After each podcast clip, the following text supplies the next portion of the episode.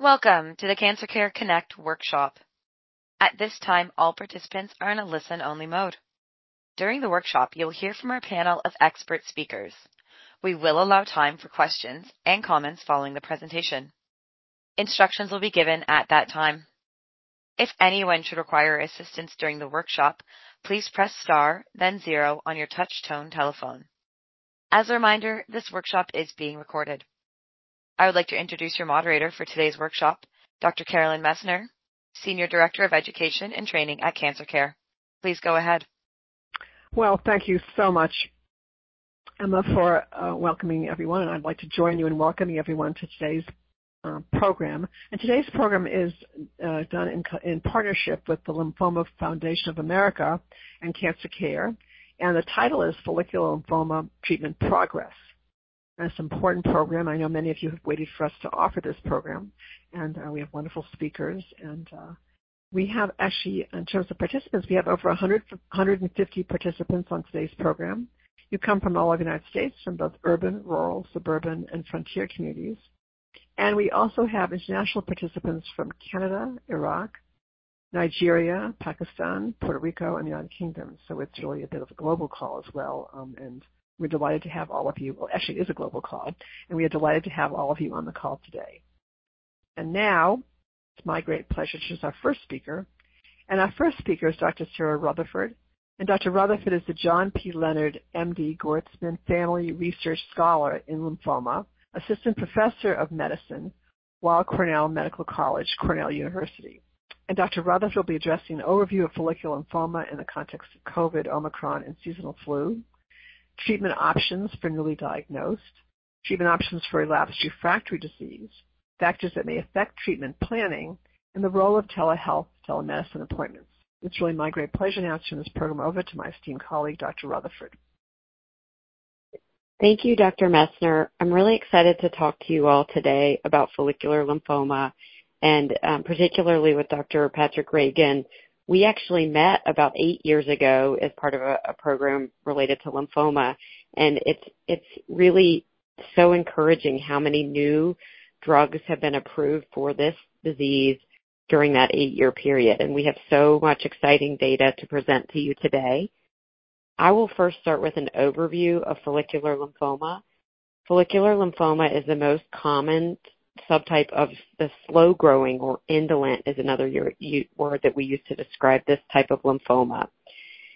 One of the most common presentations is that people have swollen lymph nodes, for example, in their neck or under their arm, and they may come to their doctor noticing this and eventually get referred to us, um, oncologists, to help make the diagnosis.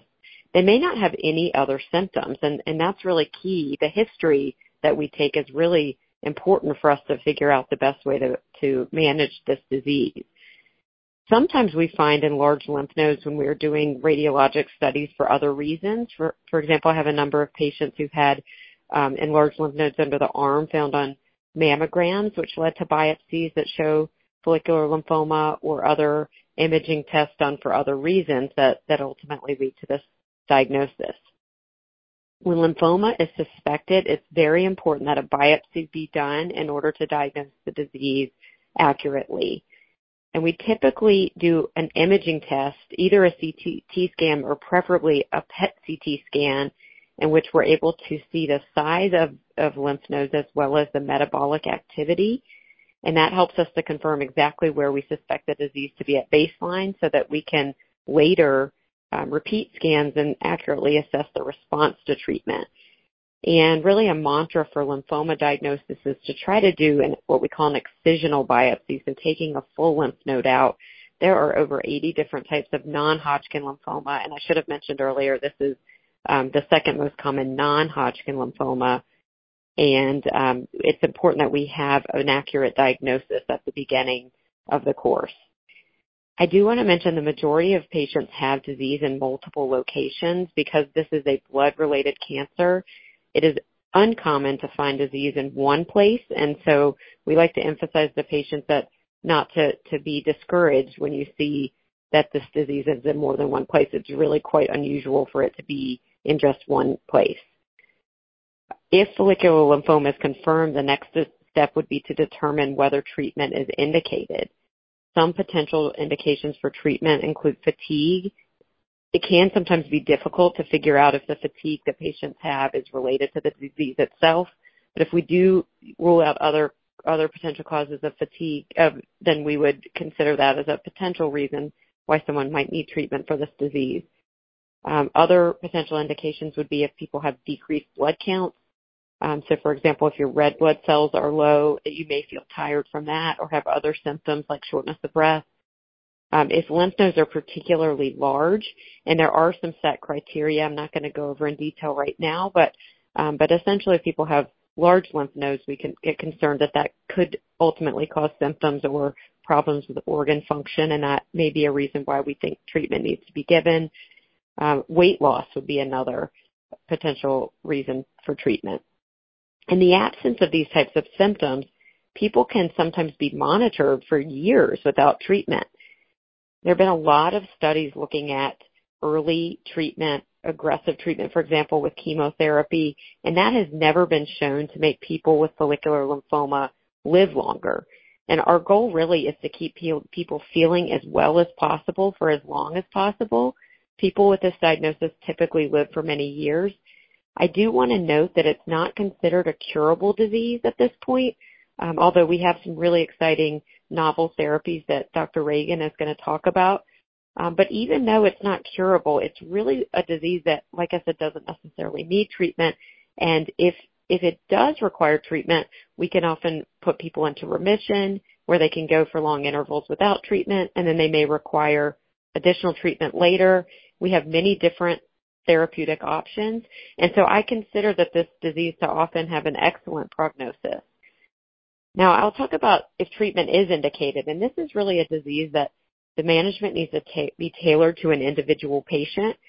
One strategy which I favor in many situations is a drug called rituximab, and it can be given by itself as a single agent. And this is really one of the earliest targeted type therapies that was approved uh, over 20 years ago, I believe, for lymphomas, B-cell lymphomas in particular.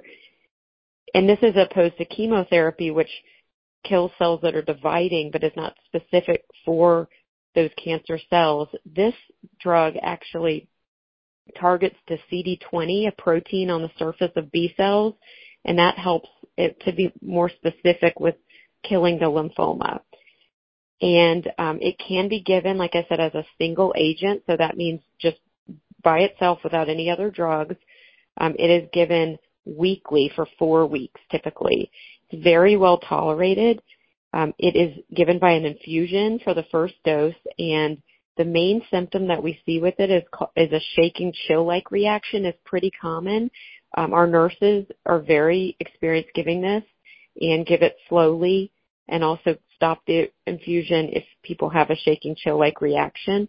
That does not typically happen on the subsequent second, third, and fourth weekly doses.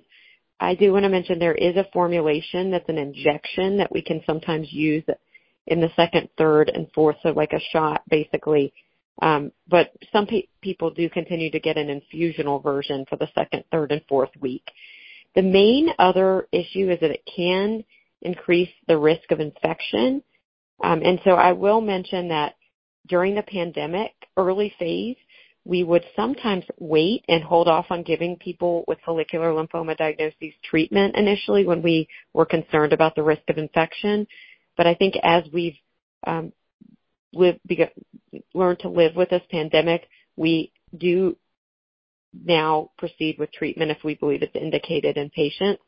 Um, I think this gives me an opportunity to mention that I do always recommend that people get vaccines against COVID and also flu vaccine in the right season um, if they're about to start a new treatment, um, particularly with rituximab or a similar drug, because the, these vaccines don't work as well. Like your body doesn't mount as appropriate of a response if you get them in the course of a treatment. That being said, we still often do recommend if a new version of a vaccine were to come out while someone was on treatment, we would still recommend that they get that vaccine um, but it just may not be quite as effective as it would have been had they not been on treatment. Now, I want to mention that um, if someone is quite symptomatic from follicular lymphoma, we might be concerned that rituximab by itself may not be sufficient. Rituximab can sometimes take weeks to months to really work. And so if someone has some mild symptoms or if there's another reason, for example, if, if they're frail and we're concerned about side effects of other agents, then um, we would we would give them rituximab as I've described.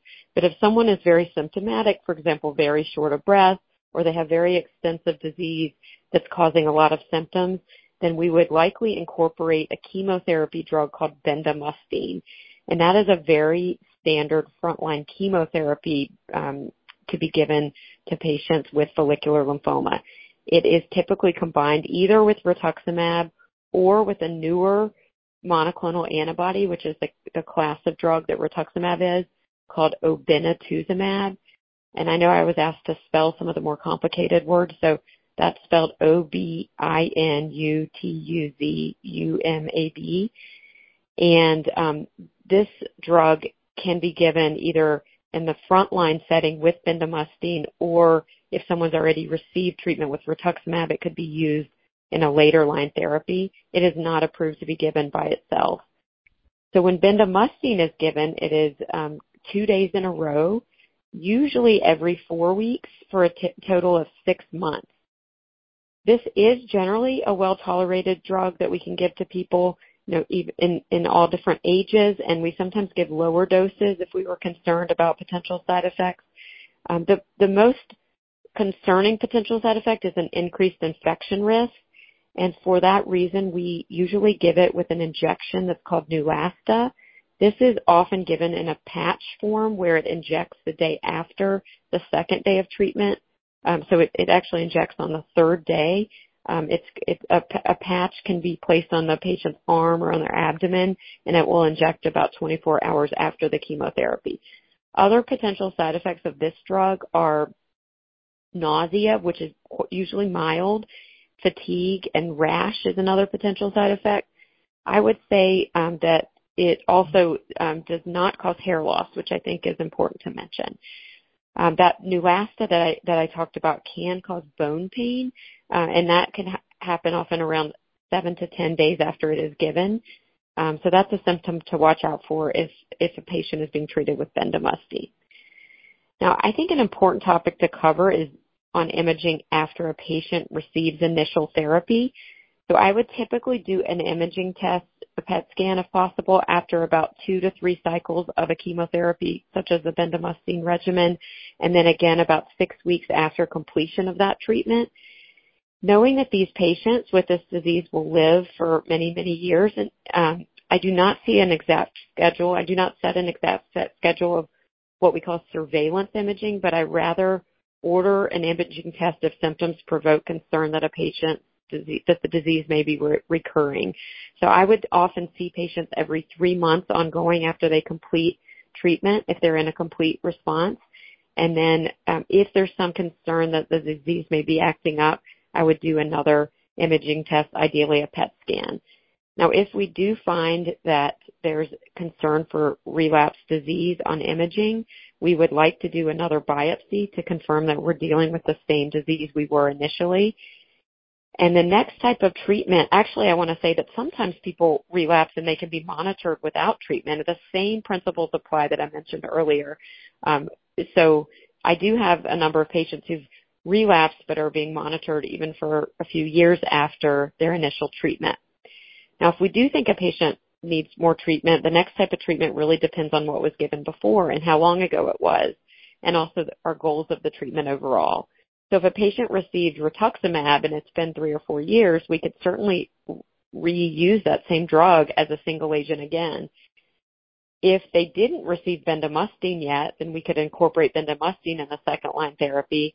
Um, and if they didn't use get obinutuzumab, we may use that in the second line therapy. I actually just interestingly had a patient who had gotten a bendamustine rituximab regimen about five years ago and relapsed with some symptoms, but they were pretty mild. And so I actually treated the patient with rituximab by itself at that point, and he has had a complete response to that regimen. So you can see that this approach really needs to be tailored to an individual patient. There is not an exact algorithm. Every patient is really unique with this disease, and um, it is really important that the, that the doctor and the patient talk very closely about different options. Now, I'm, I'm on my home stretch here, but I do want to mention one of the novel therapies in this disease, which is called lenalidomide. So this is a common drug that's given to someone who's already received rituximab, bendamustine, and maybe obinutuzumab too. This drug is an oral medication that is approved for a number of different lymphoma types and um, is given three weeks on, one week off, ongoing, and it can be on schedules for up to one to two years. It's usually given either with rituximab or obinutuzumab as well. And I would say the most common side effects with this drug is um, fatigue, and then it can also lower the blood count in a similar way of chemotherapy. So particularly the white blood cell count can be lowered by this. And we will sometimes use that same drug Neulasta or another form of it, pegfilgrastim is the generic version of that drug that we will use to help uh, support patients. We can also give blood transfusions or platelet transfusions if, those blood counts are low. And another side effect that can happen with this drug is, a rash. Um, if that happens, it can be managed sometimes with topical steroids, oral steroids, and or a brief interruption of the medication. I just want to mention one other treatment that we used to use more in the past, and there still is a role in some cases. This is another chemotherapy regimen called R-CHOP, and it is a standard treatment for diffuse large B-cell lymphoma, a faster growing lymphoma. There are times when we uh, may be concerned that a patient needs a more intense regimen, and this is one that we sometimes use. It does tend to have more side effects than the other agents I've used because it does include three chemotherapy drugs, um, plus rituximab, plus prednisone. Um, but I do want to mention it as a, treatment that we sometimes use for follicular lymphoma. Fortunately, because we have so many new strategies that Dr. Reagan is going to talk about, we don't use this drug um, combination as often as we used to. And one final comment I want to make, and I know Dr. Reagan is going to talk more about this too. Um, I was asked to briefly address the role of telehealth and telemedicine appointments, and I believe he's going to elaborate further. I think they've been very helpful, particularly during the pandemic, and also for those routine follow-up visits in which the patient is feeling well. We can sometimes get labs drawn um, at a lab close by to where the patient lives, and so they don't have to travel all the way to our center, which I know sometimes can be cumbersome with two to three hour visits for some people or even longer. But I do want to say that it can be difficult to assess exactly what is going on if there's an acute situation. And so we really have to decide based on the situation if that is an appropriate type of strategy. Uh, and you can talk to your physician about whether telemedicine is appropriate and available for your care. I'm looking forward now to hearing from Dr. Reagan about some of our novel therapies and other topics. Well, thank you so much, Dr. Rutherford. That was an outstanding, a stellar presentation. That really set the stage for today's program. And I know there'll be questions for you during the Q&A. And I do want to acknowledge that our support for today's program comes from Gilead, and I really want to thank them for their support of today's program. And now our next speaker is Dr. Patrick Reagan, and Dr. Reagan is Associate Professor of Medicine, Lymphoma and Transplant and Cellular Therapy Programs, Wilmot Cancer Institute, University of Rochester Medical Center. And Dr. Reagan will be addressing new and emerging treatments, clinical trial updates, how research contributes to your treatment options, preventing and managing treatment side effects, symptoms, and discomfort, tips to improve communication with your healthcare team, and guidelines to prepare for telehealth, telemedicine appointments, including technology, prepared list of questions, quality of life concerns, and discussion of open notes. It's really my great pleasure now to turn this program over to my esteemed colleague, Dr. Reagan. Thank you, Dr. Messner, um, and uh, thank you, Dr. Rutherford. That was a great, um, great introduction uh, to follicular lymphoma and overview of uh, our frontline treatment and initial evaluation.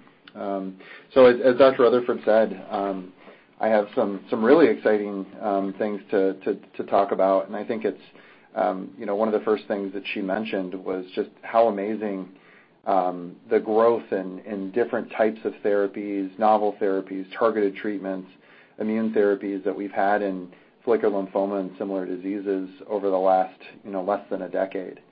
Um so I wanted to talk about a couple of different classes of medications that are now available to our patients with follicular lymphoma over really, you know, I didn't really have to go back very long to come up with a pretty long list of medications. And um I think that there's a couple of different categories of medications that are exciting to talk about now. And the first is Uh, a type of therapy that was uh, just most recently approved. And so this was a first in class in terms of a um, uh, type of a molecule called a bispecific antibody, at least for patients with B-cell malignancies like follicular lymphoma. Um and this was just approved in December 2022. Um, it's a drug called mosunetuzumab. And as I mentioned, this is a type of therapy called a bispecific antibody. And what that means is that there's a portion of this antibody that will bind to um, the same thing that rituximab binds to on the surface of a follicular lymphoma cell. It also binds to T cells, um, uh, the patient's own T cells after they're uh, receiving them, and uh, allows the T cells to really target um, the follicular lymphoma or other types of lymphomas that this might be used for. I think we've seen really encouraging results in patients who've had multiple prior lines of therapy, um, uh, with response rates as high as 80% and complete response rates as high as 60%, meaning that the scan looks completely negative. So certainly something we're very excited about. And I think this is a therapy that we're, you know, um, uh, many of us participated in clinical trials, uh, um, including these types of medications. Thinking about how we're delivering this care uh, to patients outside of clinical trials. And then also, you know, what's the role of the referring uh, institution and also the uh, practices, the community practices across the country and how they're giving these types of medications. The second class of medicines that I wanted to talk about is really a class of medications that's certainly near and dear to me in terms of what I do on a day-to-day basis. Um, a therapy that I think has really um, uh, transformed care in B-cell lymphomas in general, including follicular lymphoma, is a type of therapy called uh, CAR T-cell therapy or chimeric antigen receptor T-cell therapy. And this is a treatment in which we collect patients' own cells, um, and they're modified to specifically target the lymphoma cell. Um and they specifically target uh, B cells. So they target a protein on the surface of B cells, of which the follicular lymphoma cells are.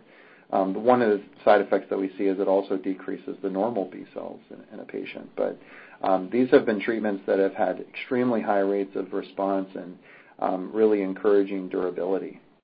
And I think with both of these classes of medications, the CAR T-cells and uh, with the bispecific antibodies, we're seeing side effects that are different uh, from sort of conventional chemotherapy that we've given in the past and even some of the other uh, drugs that I'll talk about in terms of uh, the specific changes to the immune system that happen that lead to some of the side effects. So for the CAR T-cells, we actually have two approved CAR T-cell products in follicular lymphoma now. Um, one which is called, these names are fairly long and sometimes hard to pronounce, but one is axicabtagene ciloleucel, or Yescarta is the other name for that. And uh the other medication is a drug called tisagenlecleucel, or Kymriah is the other name for that. And um the the things that are unique about these, both the bispecific antibodies and the CAR T-cells, is that they can cause something called the cytokine release syndrome. And this is where the immune cells are binding to the uh binding to the lymphoma cells, killing the lymphoma cells, but then they also release some chemicals that cause some changes in the body that include fever, um, muscle aches, other flu-like symptoms. And then in more severe cases, we can see things like lower blood pressure or lower oxygen levels. Um, and those may be reasons that a patient would need to be hospitalized for a portion of this therapy. and may be a reason that a patient may need to receive certain medications that uh, suppress the immune system uh, uh, that we will use to manage those toxicities. A second set of side effects that is somewhat unique to um, these classes of drugs is a um, sort of syndrome of neurologic side effects that can occur. Um, and this is usually about a week or so after uh, the patients have received CAR T-cells, could be sooner in patients who receive those bispecific antibodies. And these are uh, neurologic side effects that are they're temporary, but in some circumstances can be serious, and again, uh, may need to be managed in the hospital setting. Um, and they're um, in general, the vast majority of patients, I would say really you know, all patients, uh, have recovery of these neurologic symptoms. But it does add some complication in how we deliver this care and what types of uh, facilities uh, can deliver this care to patients.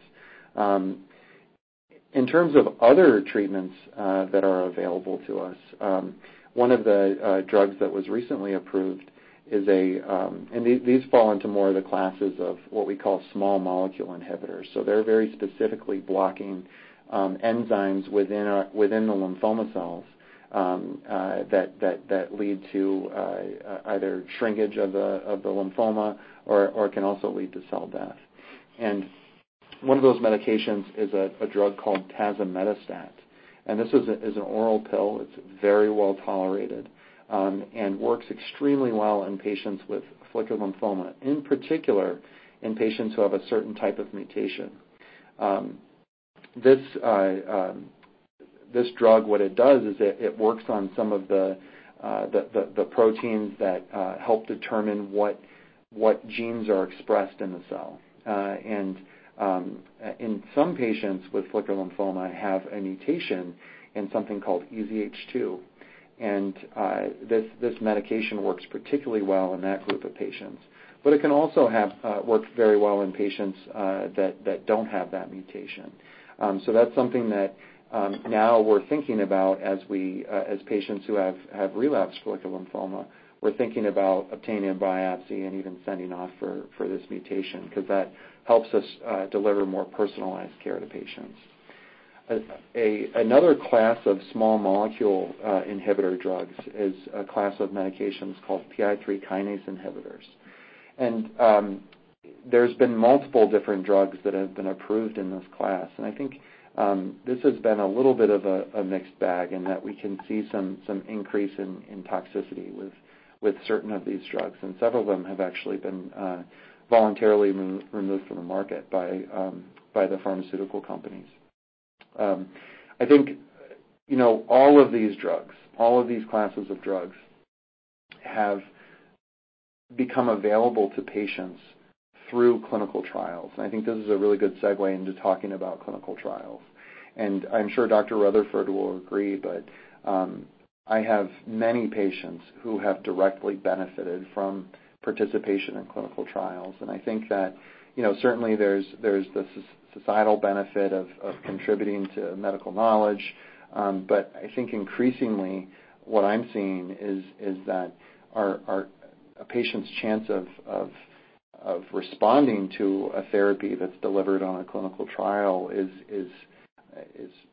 improving. I think as we get better at um, designing novel products, as we learn from things that um, haven't been successful, we're certainly seeing clinical trial therapy as you know can be very good treatment for patients and can be treatment that patients have you know, high rates of response, good quality of life. I think it's something that uh uh it's it's it's the way that we move forward in this disease. Um but I do think that many of the clinical trials we consider are therapies where we expect our patients to benefit from them. And there's many different types of clinical trials. So um especially in a disease like follicular lymphoma, where we have a lot of really good options now, a clinical trial, for example, that may be looking at frontline therapy, there's going to be a lot of data on that drug that we're using. So it's usually a treatment that has been highly effective in patients with follicular lymphoma, and we're trying to see if it's actually better than um, uh, a standard of care regimen. In um, other clinical trials where we're looking in the relapse setting, We can have what are called phase I clinical trials, where we're looking at a brand-new medication and seeing if this is um, uh, going to be safe and well-tolerated and ultimately, you know hopefully has some activity, uh, to phase II clinical trials, where we're looking at medications that we already know are safe, have some idea of the clinical activity, um, uh, and we're trying to see how well does it work. We also have clinical trials where we're putting different medications together, and sometimes those are multiple approved medications for um, follicular lymphoma. And some examples of that that we've seen have been these bispecific antibodies like mosunetuzumab that's approved in combination with drugs like lenalidomide, which we've used for a number of years in follicular lymphoma. And so I think it's it's it's and certainly when we look at our clinical trial portfolio, you know, we're looking for attractive uh, clinical trials for our patients that have a good chance of patients being able to directly benefit from them. But certainly is something that I would encourage everyone to discuss with their doctor about what are some possibilities for clinical trials and you know, would they be an appropriate candidate for that. Um, switching gears a little bit to um, uh, cover some of the other topics we wanted to discuss. Um, I think something that's really important uh, when we talk about any type of therapy is you know, how do we prevent, manage treatment side effects, uh, symptoms from the lymphoma. Um, I think this is uh, uh, something that we're oftentimes in clinic discussing all of the you know, all the treatments that we're going to do, focused on uh, developing the the treatment calendars and where you need to be and when you need to be there. And I think um you know we try to focus on um, on side effects as they come up. Um, I don't know that we always spend a tremendous amount of time um, uh, focusing on prevention. Um and there certainly are, within our institution and with many other institutions, there are some uh, resources that are available to patients. So our institution, for instance, has an integrative uh, uh, oncology center where um, uh, patients have the opportunity to um, receive things like massage or even acupuncture if it's clinically appropriate, um, participate in things like cooking classes and exercise classes and those types of things. And I think that would be something that I certainly would encourage everyone to ask about. In addition to that, there are actually some some randomized clinical trials where um, patients who are undergoing cancer treatment, this is not necessarily limited to patients with lymphoma, but patients undergoing cancer treatment who've been randomized to uh, an exercise intervention either during treatment or after treatment is completed. And patients who are randomized to the exercise intervention um, uh, during treatment actually recovered. They had better strength, they had better quality of life, and uh, they also had um, uh, a quicker return to their prior level of functioning. So um I certainly encourage patients to uh, participate in exercise as they're able to tolerate it during therapy. And uh I think that's something that can be really helpful for folks.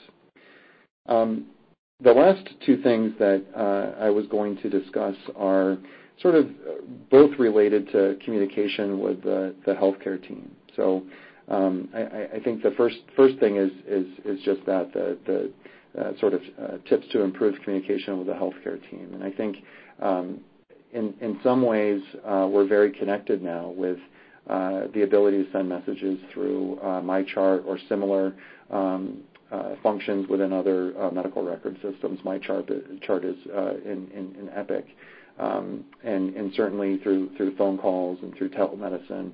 Um and I think that one of the one of the main tips that I always tell my patients is that if something is really serious, something concerning is going on, it's always really important to call. I think that in at many institutions, some of these messaging systems are not monitored over the weekend. Um, and uh, really, it's important to call those either uh, office numbers or the emergency numbers uh, when something serious is going on, when you really need to talk to somebody and you need to hear back within an hour or within a couple of hours. I think that's really an important thing um, to recognize. I think MyChart and similar functions in other record systems can be great for certain types of questions that require a non-urgent answer. Um, and certainly with uh you know the phone triage systems, and sometimes we end up playing phone tag with one another, um, those those MyChart messages can be really helpful and can help streamline things. But I think it's always really important to um, uh, make sure that uh, you're getting anything urgent across uh, to people quickly. I think another thing that can be really helpful to patients is, especially when there's specific questions or when we're starting something out, I think you know, maintaining and bringing a list of specific things that uh, that you want to discuss uh, with the team, I think, is always a best practice to make sure that you're getting all of your questions answered.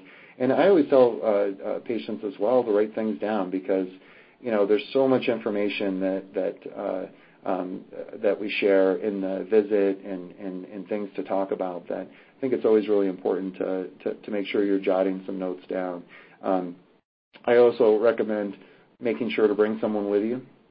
And if it is okay with the provider to ask them if you want to record them um, and your provider's okay with it. I always tell my patients, "Absolutely," because there's a lot of things that we're talking about, and sometimes you're not able to absorb everything. Um, And um, finally, I'll discuss with um, uh, um, some guidelines around uh, telehealth and telemedicine appointments. And I agree with Dr. Rutherford. I think there's some things that are really great about this.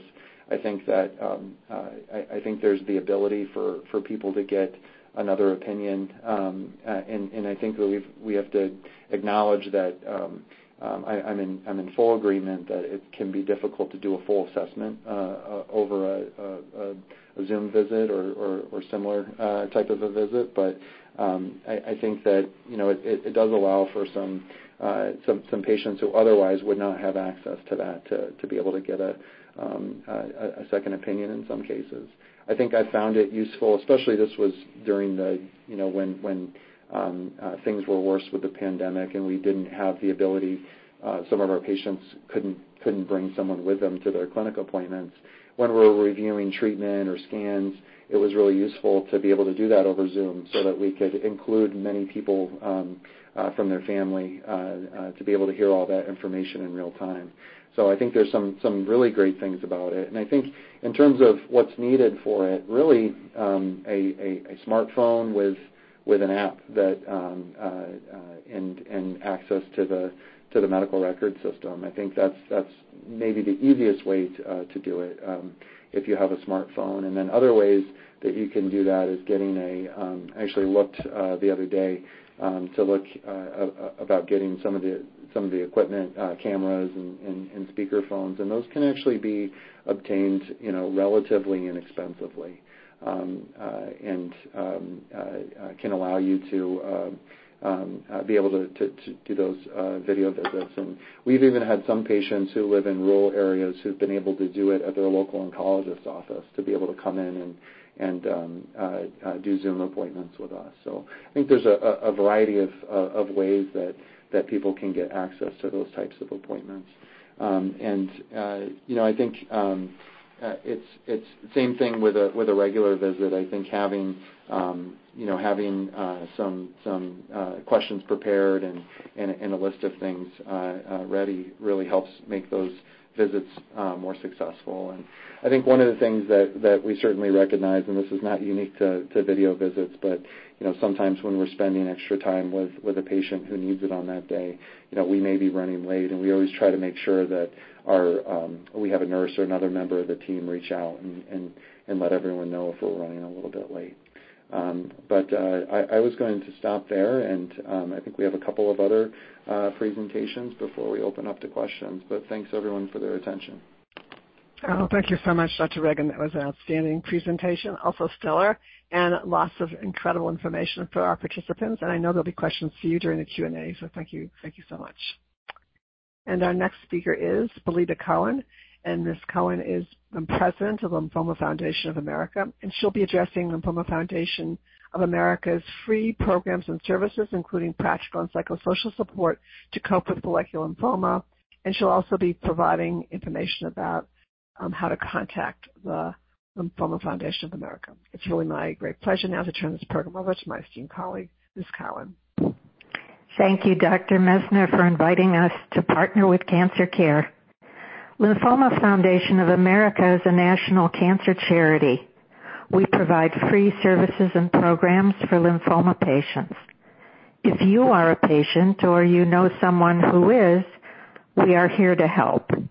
You can call us at 734-424-2000 or go to our website for more information. For example, Lymphoma Foundation of America gives travel assistance to patients to help you with your transportation to and from your doctor appointments. We can also give you a list of many organizations that provide financial help for prescription medicines, health insurance, hotels, legal help, and family assistance for pediatric lymphoma patients. Lymphoma Foundation of America has nurse counselors that you can speak with to answer your questions. Our goal is to help you better understand your situation so you can make informed decisions about your health care. We welcome family members to contact us to learn how to help as a caregiver and also as a patient advocate. It always helps for a second set of ears. So as a patient advocate, you are able to participate in the doctor visits. You can take notes. You can be a liaison to the team of doctors and nurses. You can consult with the social workers at the cancer center where the treatment is occurring. You can have access to records and better understand what is going on with your loved one. Lymphoma Foundation of America gives grants and awards to researchers who are dedicated to finding a cure for lymphoma, who are developing new treatments and studying the environmental causes of lymphoma. And I just want to mention a footnote um, a newer therapy, CAR T-cell therapy, was um, mentioned previously, and our foundation was one of many sources of research funding that helped with the clinical trials for CAR T-cell and eventually the FDA approval as a um, recent cancer therapy.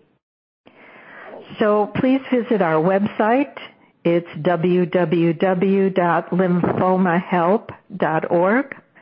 We have helpful information about getting second opinions, clinical trials, lymphoma diagnosis and staging, and of course there are many inspirational stories from people who are sharing their recovery journey.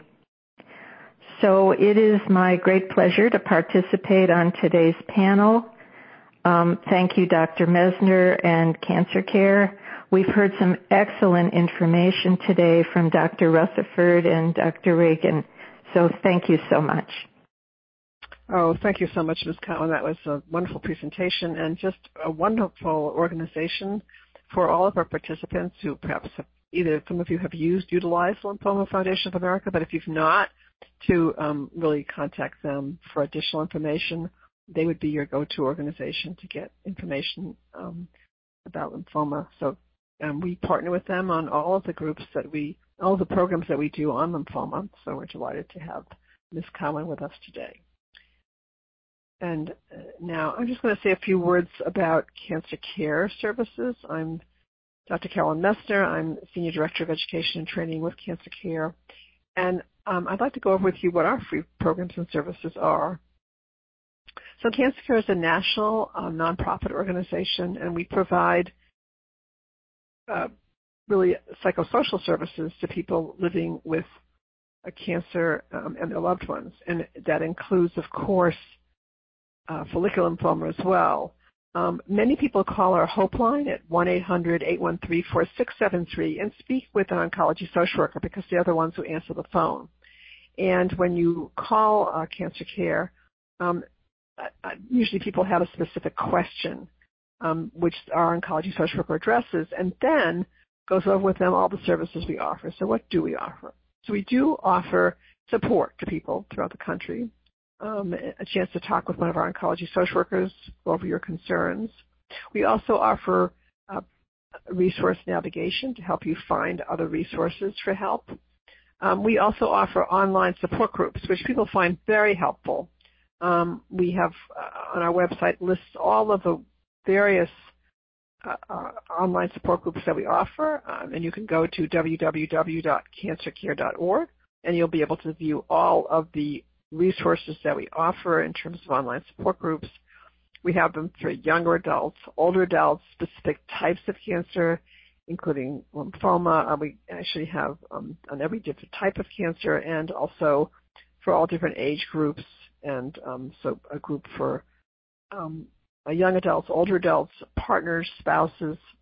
So really for um, everyone, there's a there's a group that you could participate in, and that is free, and um, they're online on, on password protected um, uh, uh, portal so that you'll all be able to feel it's very confidential in terms of your connection there. And um, we also offer a number of publications um, on different types of cancer and different types of topics. And of course, we offer many of these workshops throughout the year on many different types of cancers and again on different topics as well. To, to have a complete listing of everything that we offer, um, I would suggest you visit our website, at www.cancercare.org, and you'll be able to see all the listing of programs that we offer. And I do want to just um, let you all know that um, you'll all be getting a Survey Monkey evaluation at the end of today's program, well, actually in a couple of days after today's program. And in that survey evaluation is an evaluation of the program. But in addition to that, you'll also be receiving um, any of the resources, phone numbers, um, uh, web websites that we gave out, any and other information that we may not have shared today that is a resource for you to contact um, for additional help um, at no cost to you. Now we're going to move on to the Q&A, and I'm going to ask Emma to explain to all of you how to queue up for questions, and we're going to try to take as many of your questions as possible. Emma? Thank you. Ladies and gentlemen, at this time, we will take questions from the web only. You may submit questions by clicking Ask a Question. So we have a question um, so this question is for Dr. Reagan. A key question is what is my prognosis? Any changes in how that is determined, factors considered? Yeah, so I, think um, you know there's there's certainly some some tools that we'll use up front, and I think one of the things that um, can be uh, uh, you know, and this is this is something that we don't know at the beginning of treatment, uh, where people would settle out. But one of the things that we have observed is that at least patients treated with chemotherapy, so chemotherapy plus rituximab, patients who relapse within two years, um, uh, it is a higher risk group of, patients. And I think that's really where we've concentrated a lot of our um, research efforts is, on that population. Because if you look at, you know, the other 80% of patients, um, they do very, very well. And I think uh, Dr. Rutherford had, had mentioned this earlier that this is a, disease that we sort of manage throughout the course of, someone's life. And I often tell patients that you know that this has similarities to other chronic diseases that we manage that don't carry that same weight as a as a cancer diagnosis might might carry. Um, but you know the, group that we're really working on, I think where some of these newer therapies that we have, I think, are, really going to to make a, uh, uh, to, to really benefit patients is, is in that group who has that early relapse. Excellent. Thank you so much. Thanks. Um, and um, a question for Dr. Um, Rutherford. If I get COVID-19 undergoing uh, CD20 immunotherapy, can the COVID be very severe?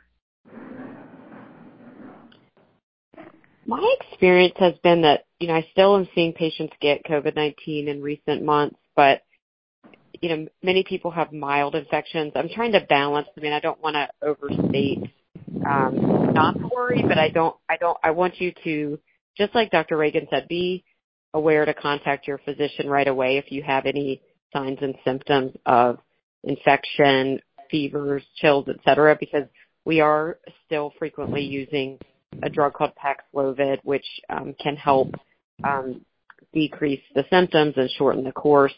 Um, there are other strategies we can use. Um, and, and the majority of my patients who've had COVID-19 infections, especially in recent uh, year or so, you know, sometimes have required hospitalization, but but no, none, you know, requiring particularly serious um, supportive care measures. So again, it's important to be in touch with your doctor. It is still there. It is a risk, but we would not hold back on the treatment that we think is the most appropriate for the disease at this point. I do think we would want all patients to get vaccinated before starting treatment, as I mentioned, and um, to be in close touch so that we can offer the support, um, the supportive care options and the, treatments that we have if you if you do get infected with COVID-19 during treatment or, or close to uh, the time of finishing. Excellent. And uh, Dr. Reagan, I have read that follicular lymphoma can progress into diffuse large B-cell lymphoma. What are some steps I can take in addition to treatment to prevent this progression?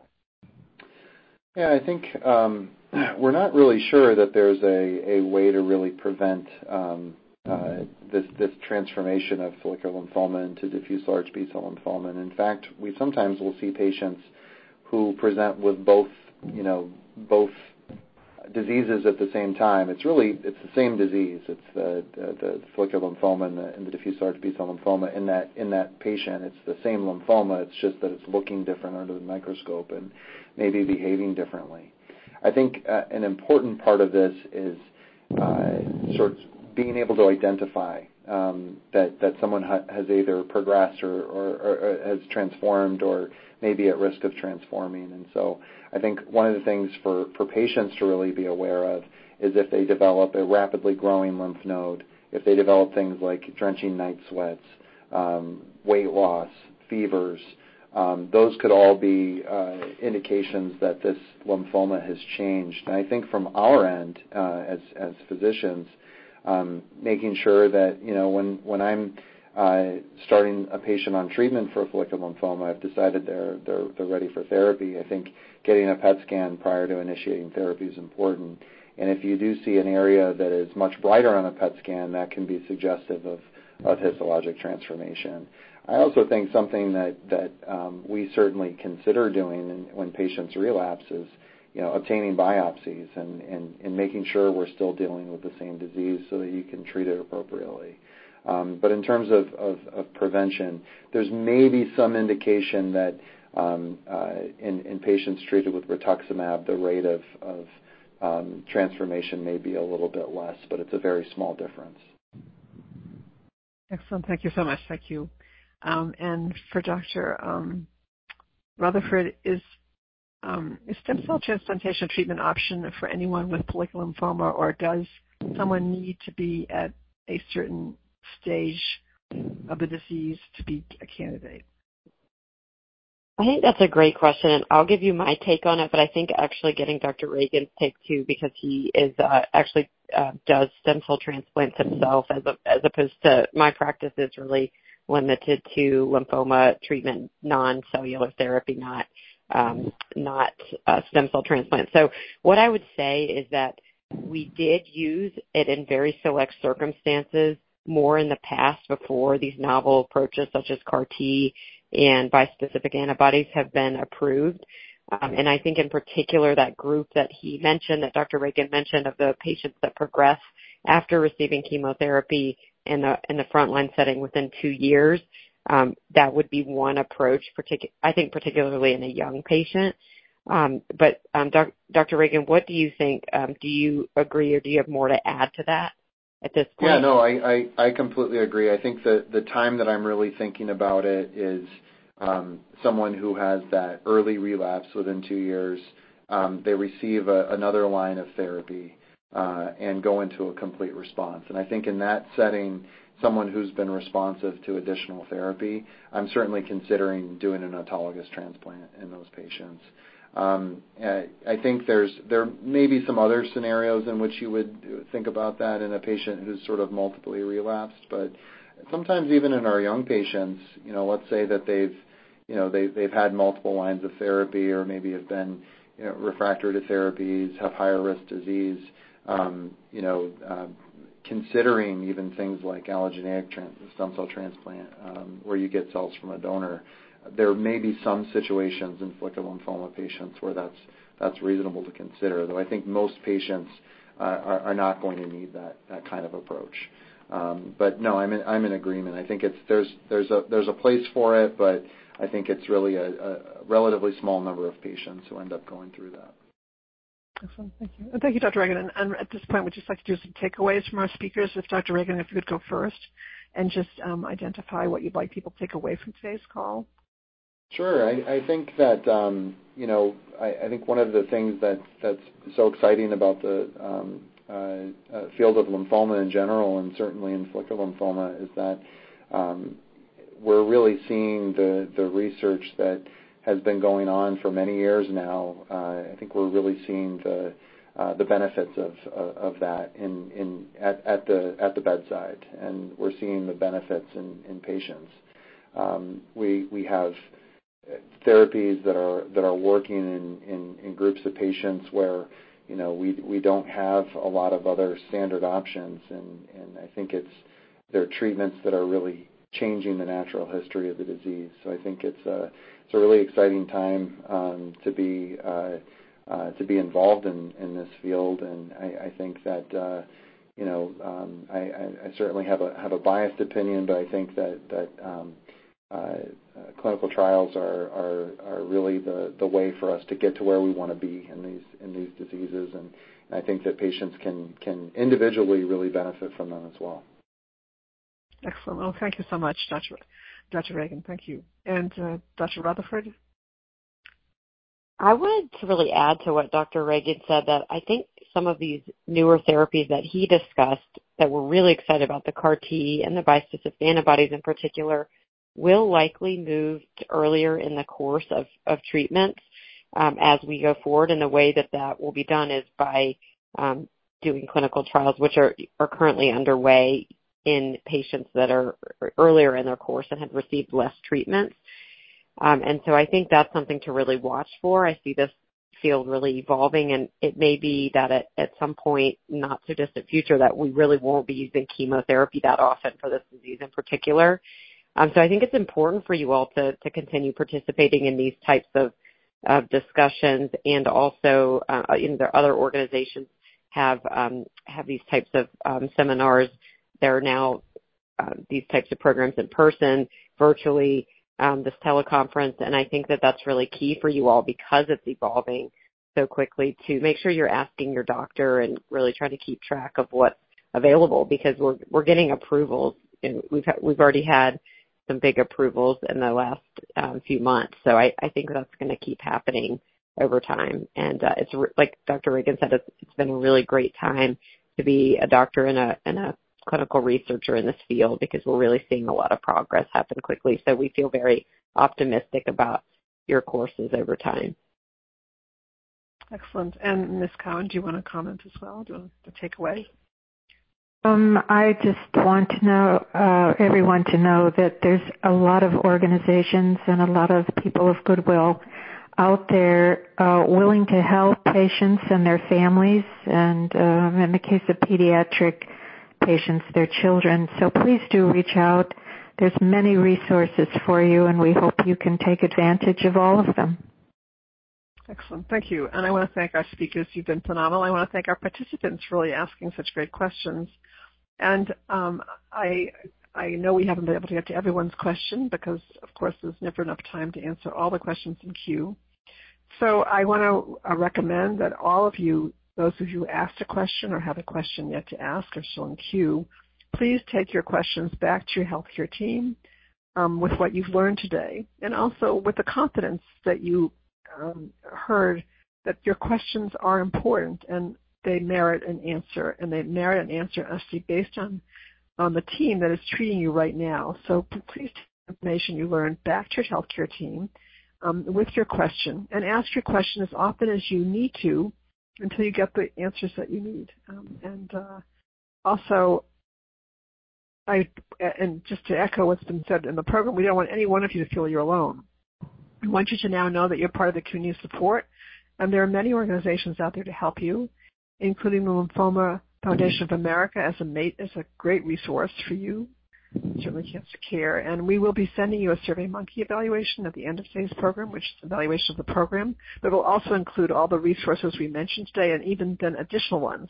So please look out for that because those there may be resources that you also may have not thought about calling that could be of help to you. Again, I want to thank you all for your participation today. Although we've done this program before, this was a really incredibly uh, a wonderful program in the sense that the questions were great, the speakers addressed your questions in a very thoughtful and compassionate way. Um, and I hope you've learned a lot. And uh, again, I want to thank you all and wish you all a very fine day. Thank you. Thank you. Ladies and gentlemen, you may now disconnect.